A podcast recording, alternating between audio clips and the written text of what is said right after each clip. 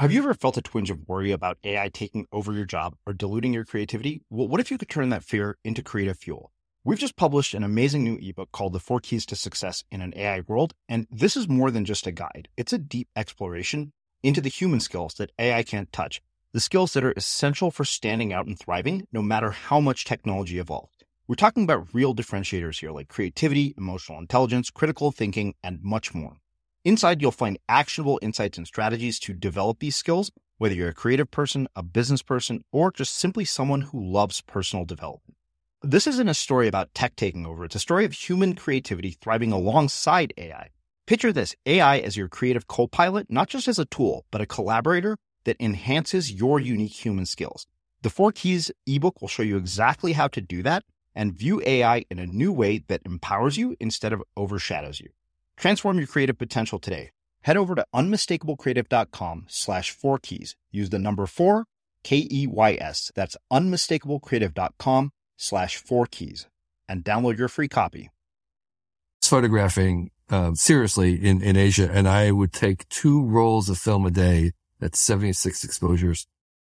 And when I would tell people that, their jaws would drop to the floor. They, they found that that was unimaginable. That was insane. And they would say that that was insane amount of pictures to take in one day. And, um, the idea that, that everybody would be taking them really would, would just nobody would believe that. They would say, well, what would I, why would I take 20 pictures a day? That's how, how could anybody do that? And that's just to show kind of how we change what we do based on the availability of it. And, you know, we've been talking about AI. It's, when AI enables us these new um, abilities, we right now may have difficulty imagining how we would use them or why we would use them, but we're going to use them because they're available. I'm Srini Rao, and this is the Unmistakable Creative Podcast, where you get a window into the stories and insights of the most innovative and creative minds who've started movements, built thriving businesses, written best selling books, and created insanely interesting art. For more, check out our 500 episode archive at unmistakablecreative.com. Kevin, welcome back to the Unmistakable Creative. Thanks so much for taking the time to join us. It's my pleasure. Always a delight to chat with you. And I'm especially happy to share my thoughts with your fans and audience. Yeah, well, you have a new book out called Excellent Advice for Living. And uh, I think the thing that struck me most was that it was kind of a, a, departure from some of your previous books that were largely focused around technology and innovation, whereas this one is really life advice that you've compiled over 50, 60 years, it sounds like. Uh, but before we get into the book, I want you to start asking you, what did your parents do for work? And how did that end up influencing and shaping what you've ended up doing with your life and career? That's a great question. Um, my mom was a housewife. We, we, she had five kids in five years. So at one point she had a one year old, two year old, three year old, four year old, and a five year old. I was the oldest of the five. Um, and that was her full time job. My dad, um, began as a degree in meteorology in, in the 40s. And that was one of the first places they ever used computers to try and predict the weather. He got involved then in trying to program computers, but he wasn't really a born programmer. Um, he was much more kind of like interested in that. And so he, um, knew enough programming to consult on it. And he got a job with a consultancy, Price Waterhouse, helping people computerize their business. And um, one of their clients was Time Life, the magazine. And so my dad wound up working, uh, leaving Pricewaterhouse and working for Time Life in their, what we would now call their IT department. And it was called at that time operations research. And, um, again, they were trying to basically digitize, although they didn't use that term, computerize the, the company, Time Life. If you could imagine having a million subscribers to your magazines without computers, it's like, uh, it's like, it boggles my mind how they could possibly have kept track of, of people's subscriptions without a computer, um, at that scale. so anyway, that was one of the first things they did. And then they went on to try and bring computers into the rest of the company, um, including doing uh, page layout, um, which is what my father was involved in. But that was not his true, he was not that technical. And he eventually wound up working in some of Time Life's um, new acquisitions. One of them was Manhattan Cable TV, which became over time HBO. So my dad inadvertently kind of wound up being involved in the new media of cable TV. Um, even though I grew up without TV, we didn't have it in our house when I was younger. Um, so in a weird way, he was, and I had, I wanted nothing to do with what my dad was interested in. So like I was not interested in computers and I was not interested in, um, big publishing, but what can I say? Yeah, universe, fate has a sense of humor. Yes, exactly. I wanted to be a hippie. I was, uh, you know, I was a hippie. I didn't own anything. I had a bicycle and a sleeping bag and I was spent most of my time in Asia, uh, remote parts of Asia for, for many years. And I was interested in photography. Uh, at a time before photography was cool and when photography was very, very expensive and very difficult to do. Originally, you had to develop, you had to be a chemist. You had to develop your own pictures and all that. You had, and you know, chemistry and optics and it was expensive. Um, when I was photographing in Asia to take a color picture of a scene would be an equivalent of $5 per snapshot, you know, per picture today. Imagine each, you know, if you had to pay $5 every time you snapped a picture on your phone, it was, it's crazy. So that's what my dad did. So a couple of questions come from that. Uh, the first is about growing up in a family of that many kids. Uh, I wonder what growing up in such a large family taught you about navigating social dynamics and uh, how that has ended up applying to both your uh, professional life and your business career. Yeah. Um, yeah. Well, I was oldest of five. So all, so we went through everything together. We went through elementary school basically as a, as a group. We went through middle school and high school together. And so, um, my closest brother who's only one year younger than I am. We shared a room for most of our lives. Um, we've never had an argument in our entire lives, even at this age. Um, so I think I learned it was very tight quarters. We weren't wealthy. We, you know, we were sharing bedrooms and everything else. Uh, so I think I learned to share pretty early. Um, and there really wasn't that much of a difference between us so that we could really feel like we were comrades. Um, so yeah, I, I, I, I, I, I guess that was, I, I think our family was not very vocal. I, even to this day, well, both my parents have passed, but I have no idea what their political, um, uh, alignment was. I have no idea. I have no idea what who they voted for. I have no idea what they thought. They just never ever discussed it. So, um, it was sort of, uh, old school in that way where, um, uh, my, my, parents were reserved in, in that way, maybe even emotionally reserved. So, um, I, I was comfortable with that because that's how, that's how we grew up. Hmm. So how in the world do you get from photography to uh, being the founder of Wired to writing all these books? Because I'd imagine, much like everybody else, I don't think your trajectory is very no. linear. And even hearing you talk about photos, I was thinking about this because you know when my sister had her baby, my dad and I were talking about this. Uh, you know, he's uh, uh 70, and I asked, I was like, "How many photos do you have of when you were a kid?" He's like, two yeah. or three. And we said, "Did you realize this kid you know, my, my nephew has had more photos taken of him in four months than all of us probably combined have had taken yeah. of us in our yeah, lifetime. It's, it's true. I, uh, speaking of photography, my family had a brownie camera and would have a, uh, there was a roll of film that was 24 roll, 24 exposures in one roll and they would do one a year.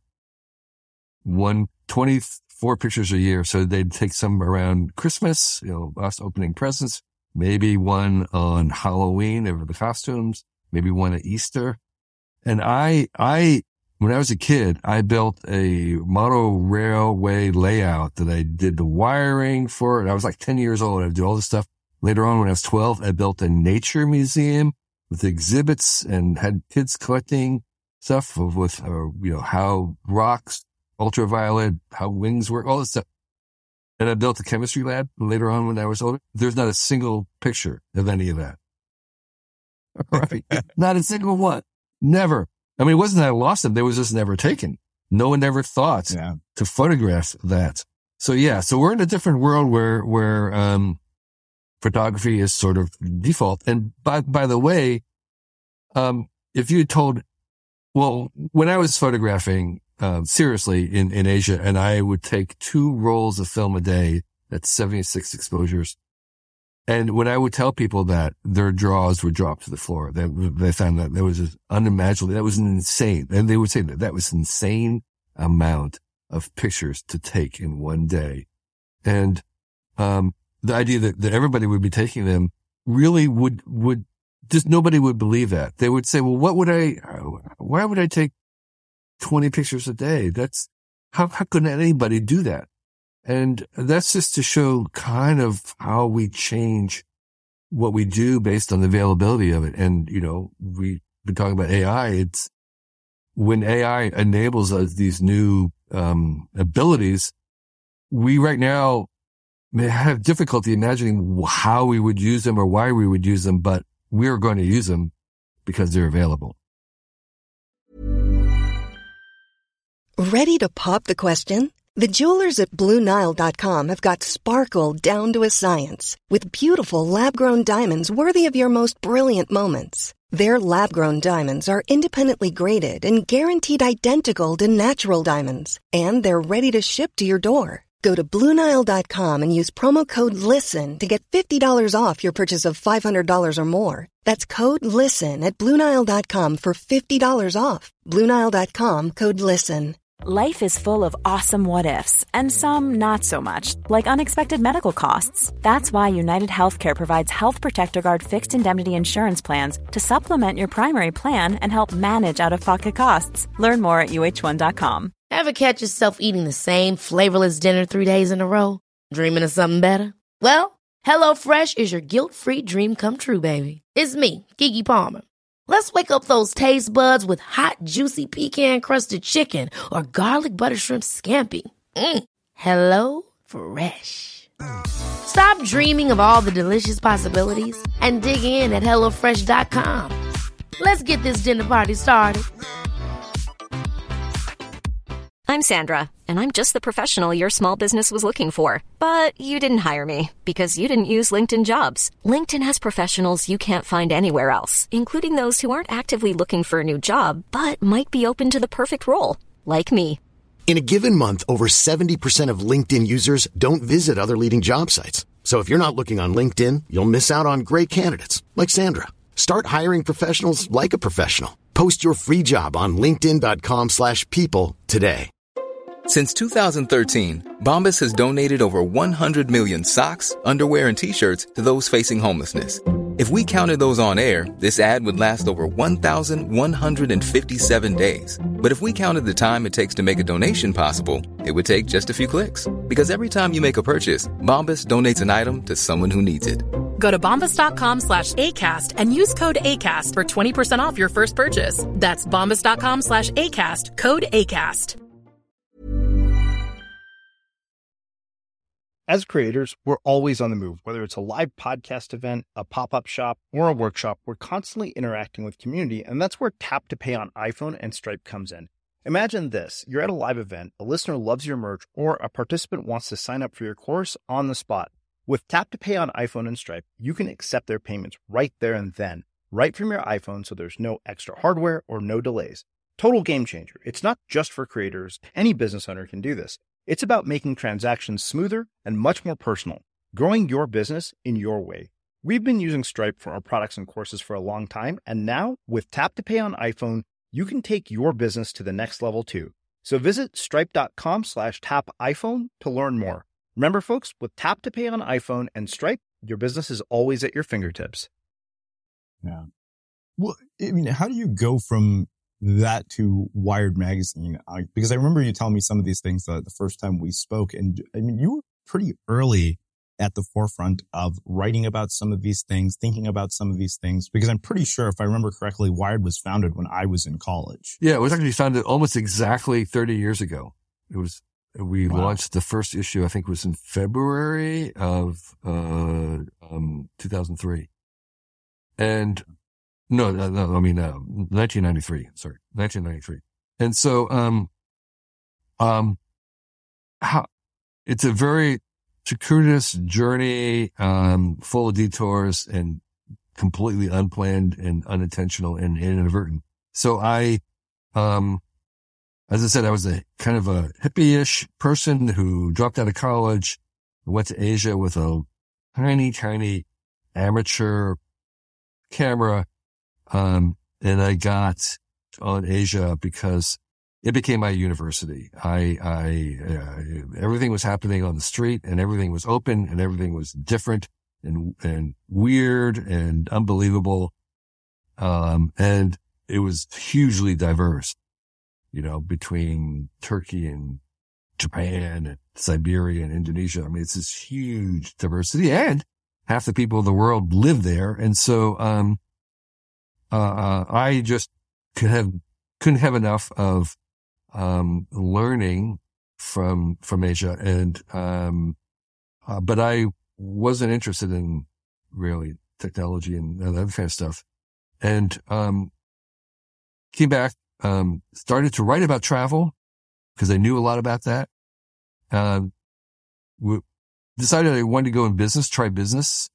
And I decided the best way, I thought about going to business school, but uh, decided the best way was actually to do something to make a little business take $200 and see if I could start a business. And I would learn more that way, which was absolutely true. And so I, st- I was trying to do a mail order catalog about uh, travel books that I knew about, that nobody else knew about, that were, that I would import, like this guy named Rick Steves that nobody had heard of. He had some books and, um, Tony and uh, Maureen Wheeler had books called Lonely Planet. And so I started to make a mail order catalog for these books and I was working at a, a, science lab in the University of Georgia, and they had a computer, an Apple IIe, to do the number crunching. And I figured out that you could get a modem to transmit the um, stuff that I would type up to make a catalog to send it to a local printer to print out to print. And that modem opened up the world to me. When I got the modem onto the little Apple, there was this there were bulletin boards. There was, there was the beginning of the online world. This is in the early eighties, like 81 or uh, 82. And so, um, that changed. That changed my relationship because for the first time, there was a technology that seemed to me to be closer to human scale. It seemed more organic. It seemed almost like Amish in a certain weird way of being able to communicate with others who are like-minded, you know, wherever they were. And, and there was something about that. And so I became interested in online. I was starting to report on the online world as if it was another continent. It was like another Asia, another country. And then I got myself invited onto some of these experimental ones. And one of them, the experimental places was where the Whole Earth Catalog was uh, writing, um, uh, was doing computer reviews, software reviews, tool reviews. And then I got hired at the catalog and we started to do other things online, including making the first public access to the internet, which was called the WELL in 1984. And so that, that was the route. It was coming through the online world, living online, learning to write online, learning to type. And, um, that, that world of, of, of seeing people blossom and collaborate online was how I became interested in technology. And it forced me to relook at all technologies and to see it in a different light because I saw a more organic view of it through the online communities and the online world. Uh, I want to bring back a clip from our last conversation, which I think will make a perfect segue into what's going on in the world today, as well as your new book. Take a listen. I truly do believe that this is both the very best time in the history of the universe, as far as we can tell, at least the history of this world, to make something because the tools for creation have never been more easily gotten. They've been never been cheaper. They've never been better. They've never been as diverse. And they truly are make things more accessible. So if you want to make something that has been made already, like in terms of like, like a book, a movie, a song, some of the tools to do that are just about free. And which means almost anybody in the world can get their hands on it. And all, and many of these things in previous generations were prohibitively expensive and really relegated to the elites. But now you can make a book that looks as good as a book that hottest bestseller author can make and you can distribute it. It costs very little to do.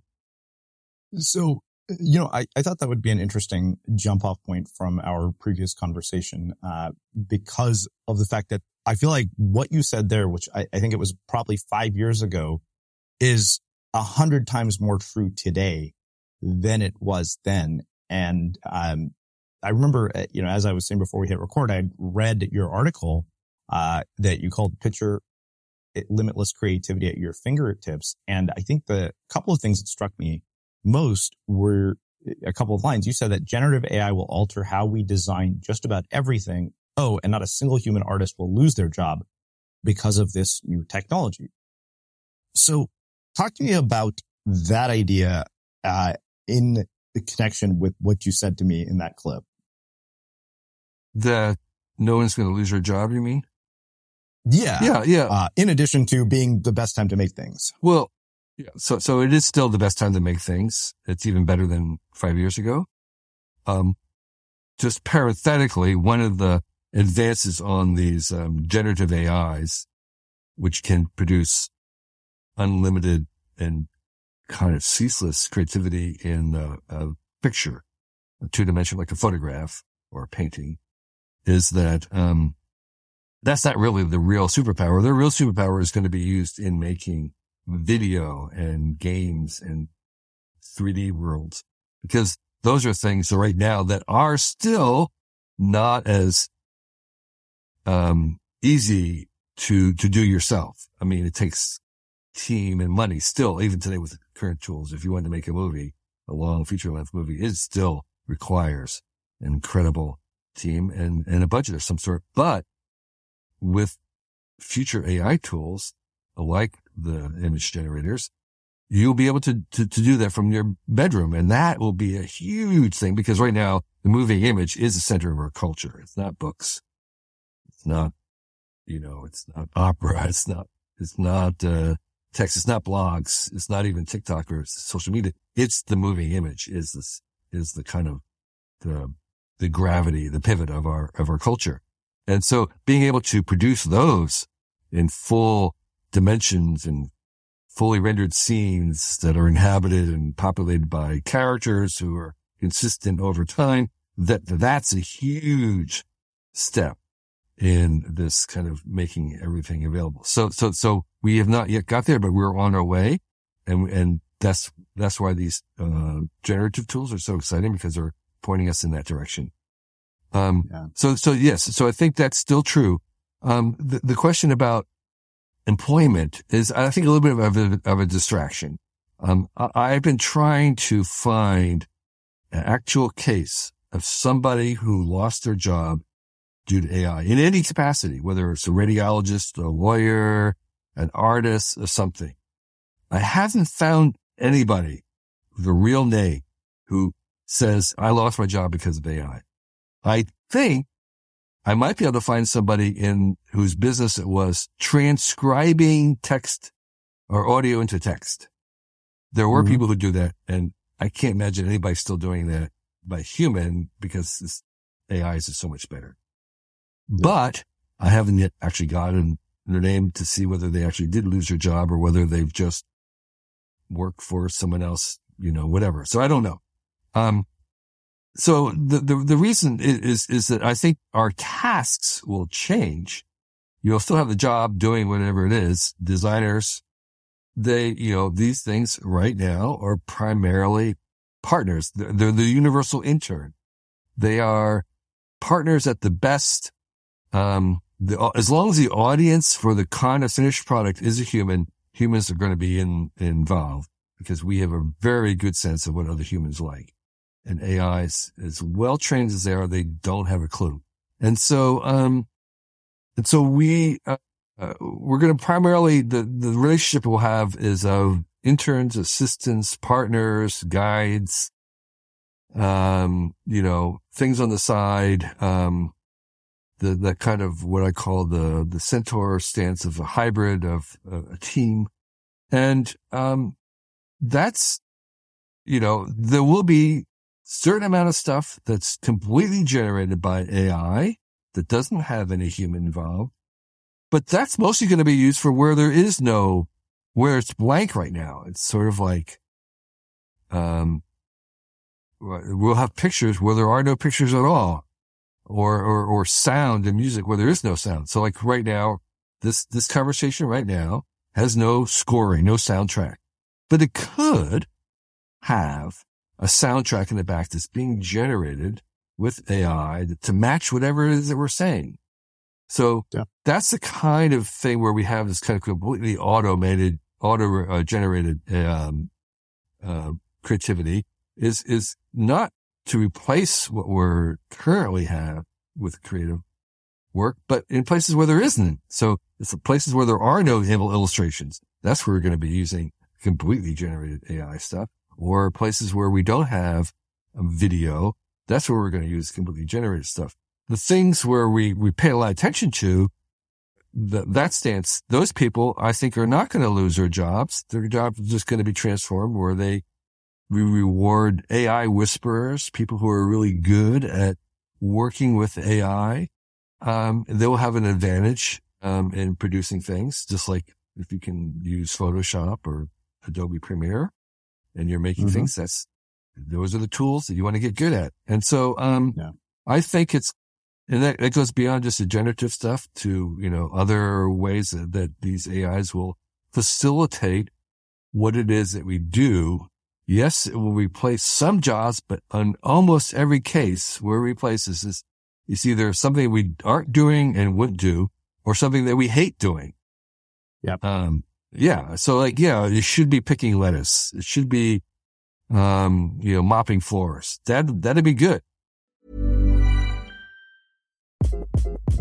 Hi, this is Craig Robinson from Ways to Win and support for this podcast comes from Invesco QQQ the official ETF of the NCAA. Invesco QQQ is proud to sponsor this episode and even prouder to provide access to innovation for the last 25 years. Basketball has had innovations over the years too. We're seeing the game played in new ways every day. Learn more at Invesco.com slash QQQ. Let's rethink possibility. Invesco Distributors, Inc. Mother's Day is around the corner. Find the perfect gift for the mom in your life with a stunning piece of jewelry from Blue Nile. From timeless pearls to dazzling gemstones, Blue Nile has something she'll adore. Need it fast? Most items can ship overnight. Plus, enjoy guaranteed free shipping and returns. Don't miss our special Mother's Day deals. Save big on the season's most beautiful trends. For a limited time, get up to 50% off by going to BlueNile.com. That's BlueNile.com. Hey, I'm Ryan Reynolds. At Mint Mobile, we like to do the opposite of what Big Wireless does. They charge you a lot, we charge you a little. So naturally, when they announced they'd be raising their prices due to inflation, we decided to deflate our prices due to not hating you. That's right. We're cutting the price of Mint Unlimited from $30 a month to just $15 a month. Give it a try at mintmobile.com slash switch. $45 upfront for three months plus taxes and fees. Promo for new customers for limited time. Unlimited more than 40 gigabytes per month. Slows. Full terms at mintmobile.com. Since 2013, Bombas has donated over 100 million socks, underwear, and t-shirts to those facing homelessness. If we counted those on air, this ad would last over 1,157 days. But if we counted the time it takes to make a donation possible, it would take just a few clicks. Because every time you make a purchase, Bombas donates an item to someone who needs it.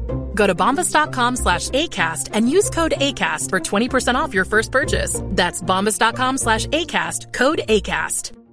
Hiring for your small business? If you're not looking for professionals on LinkedIn, you're looking in the wrong place. That's like looking for your car keys in a fish tank. LinkedIn helps you hire professionals you can't find anywhere else, even those who aren't actively searching for a new job but might be open to the perfect role. In a given month, over 70% of LinkedIn users don't even visit other leading job sites. So start looking in the right place. With LinkedIn, you can hire professionals like a professional. Post your free job on linkedin.com slash people today. Hey there, it's Michele Norris. I'm host of a podcast called Your Mama's Kitchen. When I travel, I'm usually looking for a way to find a taste of home when I'm not at home. And one of the things I love to do when I am at home is entertain. And Airbnb allows me to do that. When I was in California recently, I rented a house that had a great kitchen. And when we were sitting around the table, we're all thinking, we're in someone else's house. Someone could be in all of our homes as well. If you have a home, but you're not always at home, you have an Airbnb. Your home might be worth more than you think. Find out how much at airbnb.com/slash host.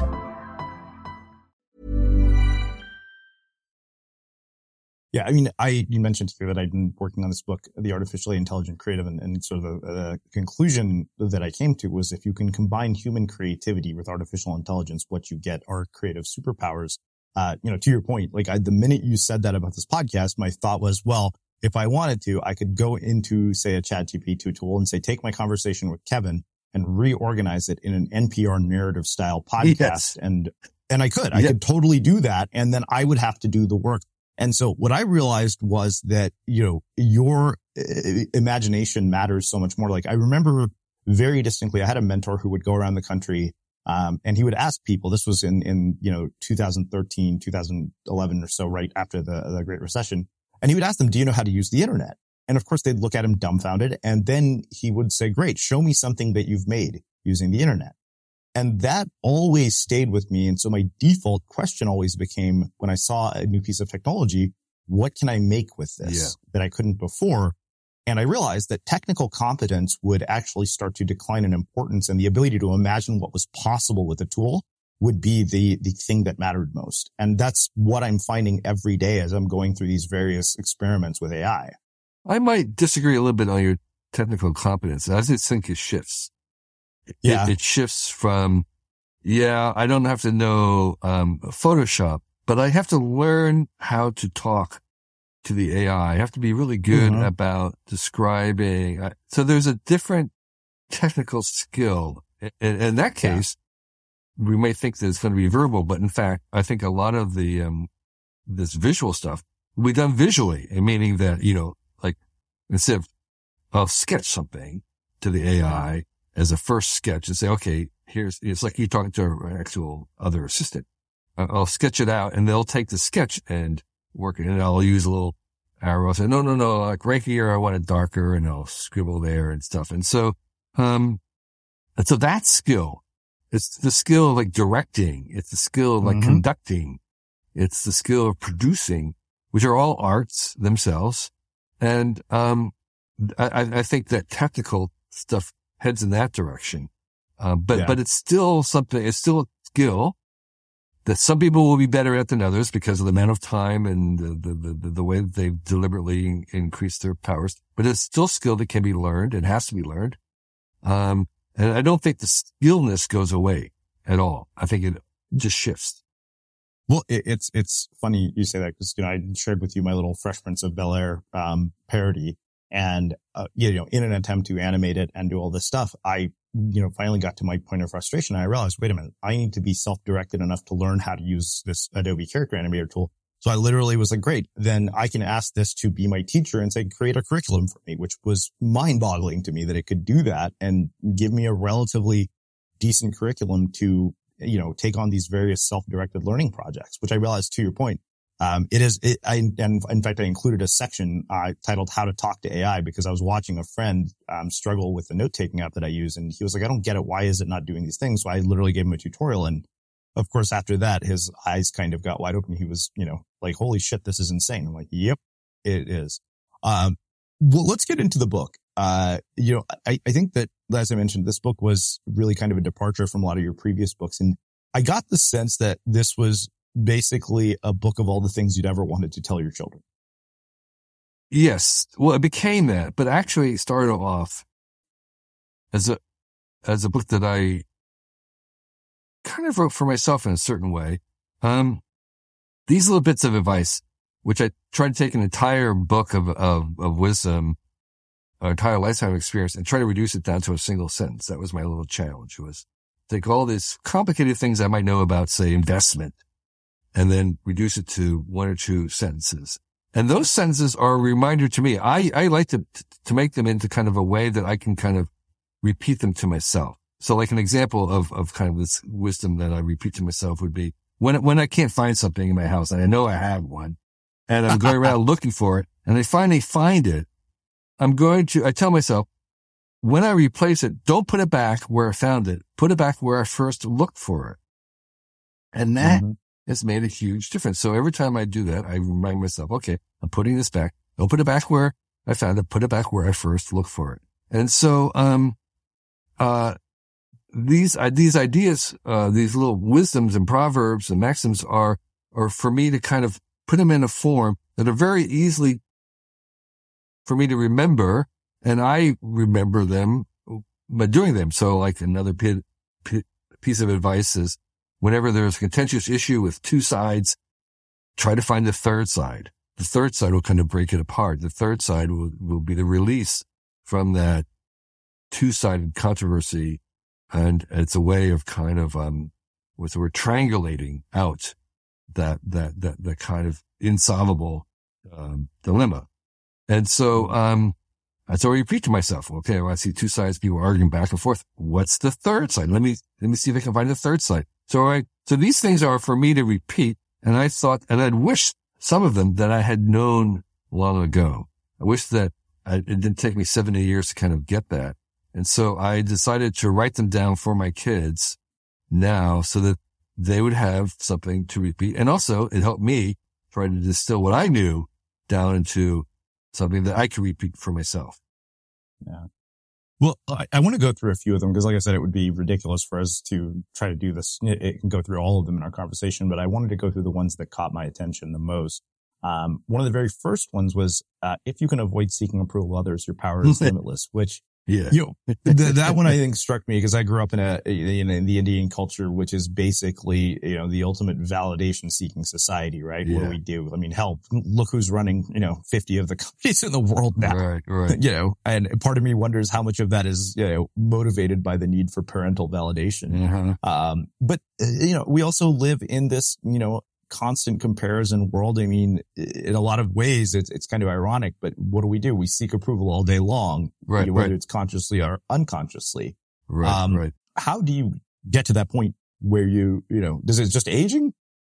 Um, no, I think I, I, I, I think I kind of realized that pretty early on. Um, I have other versions of the same kind of insight, which is, um, don't, I'm trying to remember exactly how I said it, but don't, um, don't measure your um, inside with someone else's outside, right? Because everybody is kind of projecting to a certain extent, and you don't know what they're actually like, and, and they're often not as accomplished inside as they uh, make themselves appear.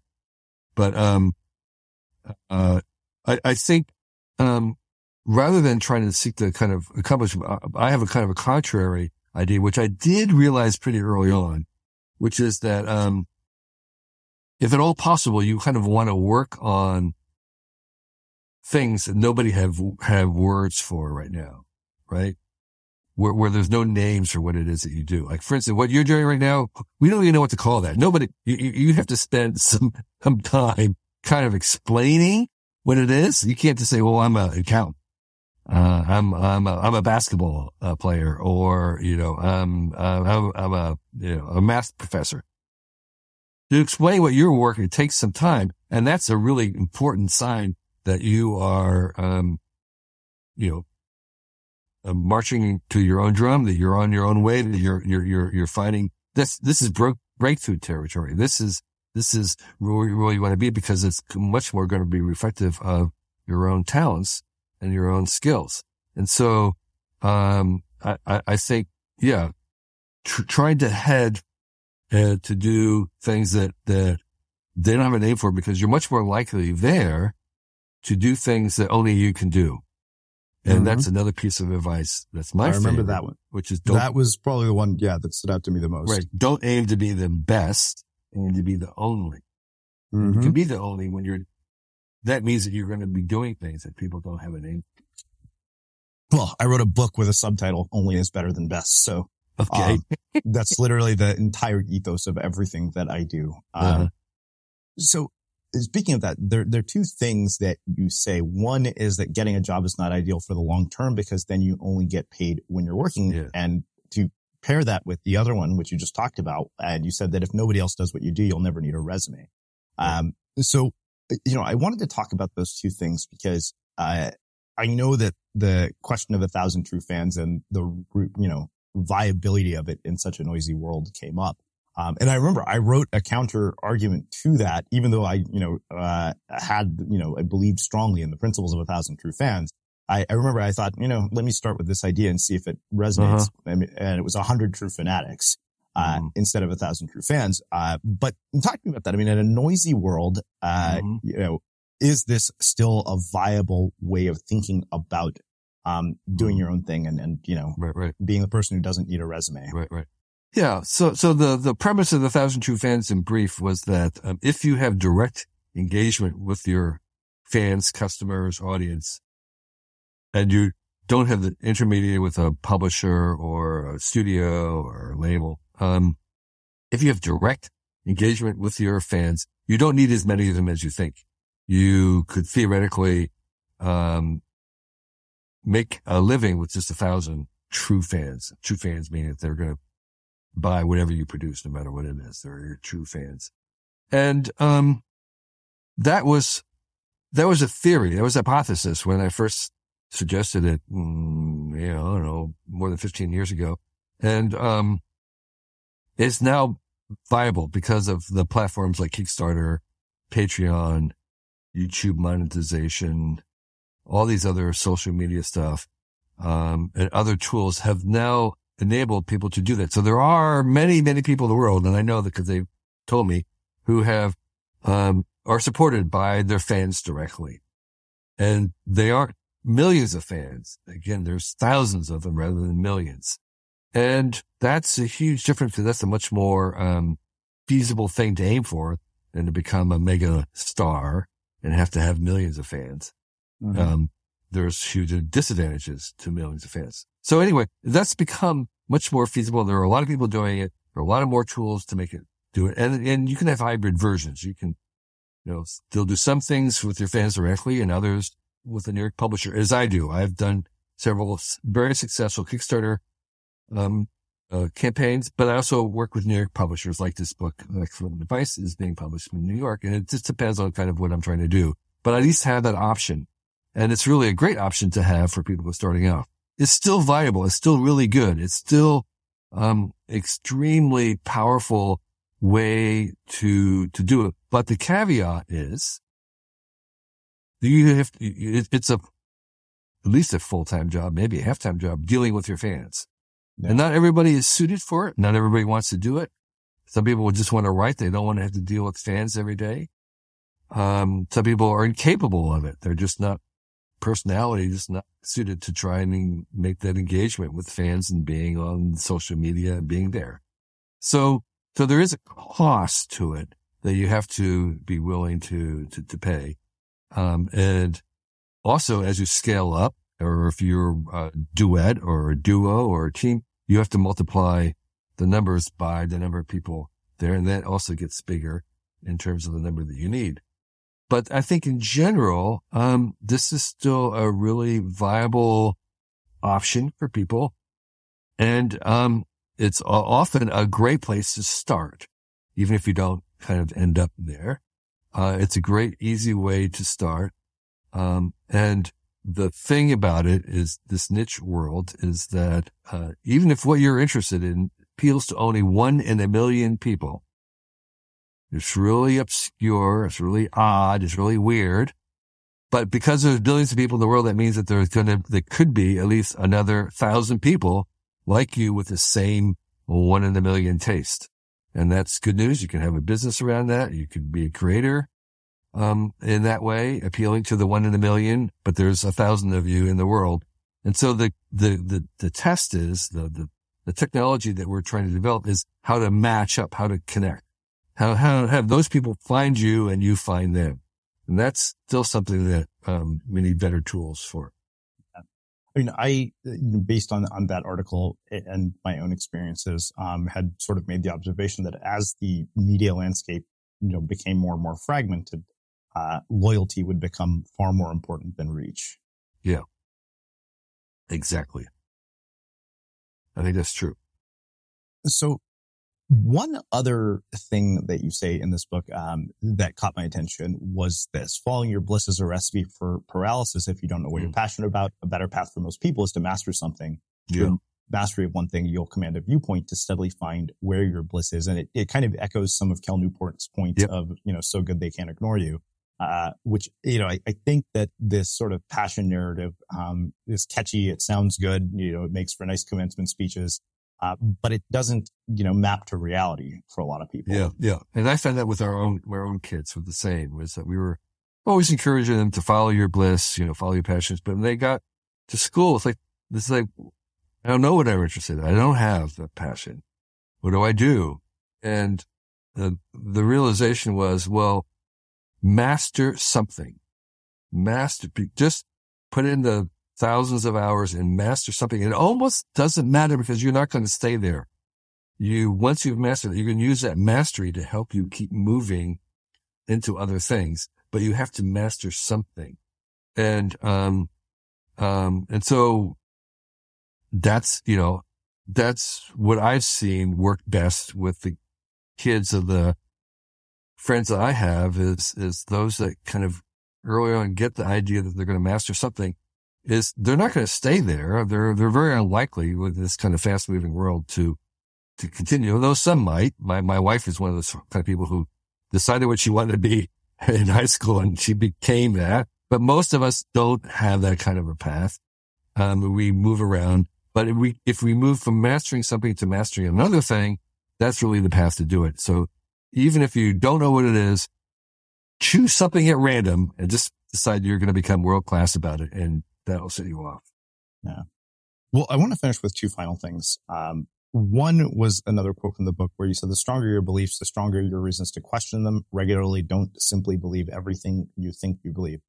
You're the co-founder of a media outlet and we're in a media landscape that is notorious for the spread of misinformation. Um, and, you know, I, I, think in a lot of ways, one of the things that I found to be really dangerous but also fascinating about the internet is that it's become this breeding ground for confirmation bias. That's true. So how do you get people who are so, you know, stubborn uh, about their own beliefs to develop this habit and why is that so important? Well, um, I, I think this issue of who, how do we trust things? I mean, part of the thing about ChatGPT is is that it will make up stuff. It's creative. It's it's, it's imaginative. How do we learn what to, believe, uh, what it says or does, and how much how how much truthfulness is it? Um, and that kind of bleeds over to just generally how do we believe anything that we read? I think this is this is the big frontier that we're going to address, and I think it's um, technological. I think it's um, I think we need new tools that we don't have. Um, I think there, you know, there's, a, I think we need some very deep infrastructural, um, things to work. I, in my own experience, I wrote an article in 1984, a cover story for Whole Earth, where I was publisher and editor that was called the end of evidence, the end of photography as the evidence of anything. This was before Photoshop, but we were I was, I, I found about, uh, about a machine that was basically photoshopping before Photoshop. And so it was like, oh my gosh, we're never going to be able to believe photographs anymore. And that was in 84. So what can we believe? Well, it turns out that the only way you can tell from a photograph whether to believe it or not, or a piece of text or uh, uh, some sound is not by looking at the text or the photograph or the sound. It's by looking at the source. So, so we are going to come to something where we have to embed in a kind of maybe cryptological way the source of uh, uh, the provenance of things. because that's really the only way that we can rapidly tell whether to trust something or not is where did it come from? Who made it? Are they trustworthy? And then we have to have ways to, to kind of assign trust to those kinds of institutions or sources. So what I'm suggesting is, yes, there's a lot of kind of techno literacy needed, a lot of kind of, you know, uh, good, um, internet etiquette or, um, critical thinking skills for individuals, but that's not enough. I, I, I think we're also going to need an infrastructural development and new tools to help us um, get to the point where we can know what to trust in this age of disinformation. Well, I want to finish with my final question. I know you got to get going here. Yeah, I have um, to do. Yeah. What is it that you think makes somebody or something unmistakable? Which is really important because I think what you want to do in life is aim towards being a kind of person that's very hard for AI to predict. Right? I mean, that's, we don't want to be predictable because it's autocomplete. These things are just autocomplete. And if you can be completed, if you can be auto-completed by a, a bot, then you're not, you're not distinctive enough to, to, be the only. So, um, what can you do? I think one of the things I would say is your views on one, this is a piece of advice from the book. Your views on one um, issue should not be able, should not be predicted from your other views. Um, it, it, it, if it is, if your views on one thing can be predicted from your views on others, that means that you're basically, you're in a grip of an ideologue of some sort or other. So, um, I would say, um, try to have, um, your own personal earned views on, on things, which means it's a lot more work. Um, but, um, constantly, um, question what you believe because here's the other thing. It's another piece of advice. It's a certainty that many of the things that I believe today will be cringeworthy and embarrassing in the future. And my goal is to find out where am I wrong. So I, so it's like, where, what do I believe that is wrong? And I spend a lot of time on that. And that would be a way to do it is to assume you're wrong in at least 25% of your beliefs and spend some time trying to figure out what they might be. Hmm. Amazing. Well, I can't thank you enough for taking the time to join us and share your story and your wisdom and insights with our listeners. Um, where can people find out more about you and the, the new book and everything else that you're up to? Yeah, I have a very easy website with my initials, kk.org. Um, and there'll be links there. Um, if you search for Amazon for excellent advice for living, it's all now in pre-order and, um, it's a little tiny pocketable book that's ideally made to give to others, uh, as a reminder for some of these bits of advice, much of which is ancient. Um, but I put it into my own words. So, um, Srini, thank you for, um, hosting me, inviting me to chat with you. I really appreciate the opportunity uh, and appreciate the time. Yeah, absolutely. And for everybody listening, we will wrap the show with that.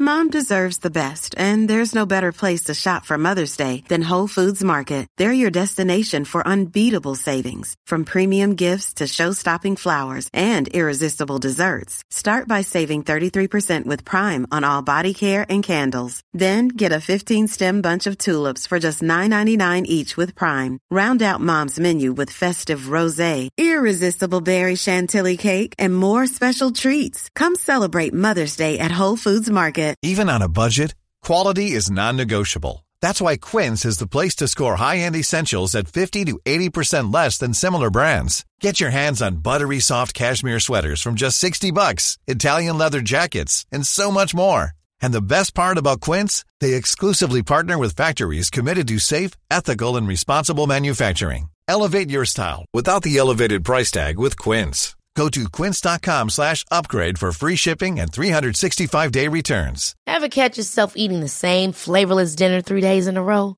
Dreaming of something better? Well, HelloFresh is your guilt-free dream come true, baby. It's me, Keke Palmer. Let's wake up those taste buds with hot, juicy pecan-crusted chicken or garlic butter shrimp scampi. Mm. Hello Fresh. Stop dreaming of all the delicious possibilities and dig in at HelloFresh.com. Let's get this dinner party started.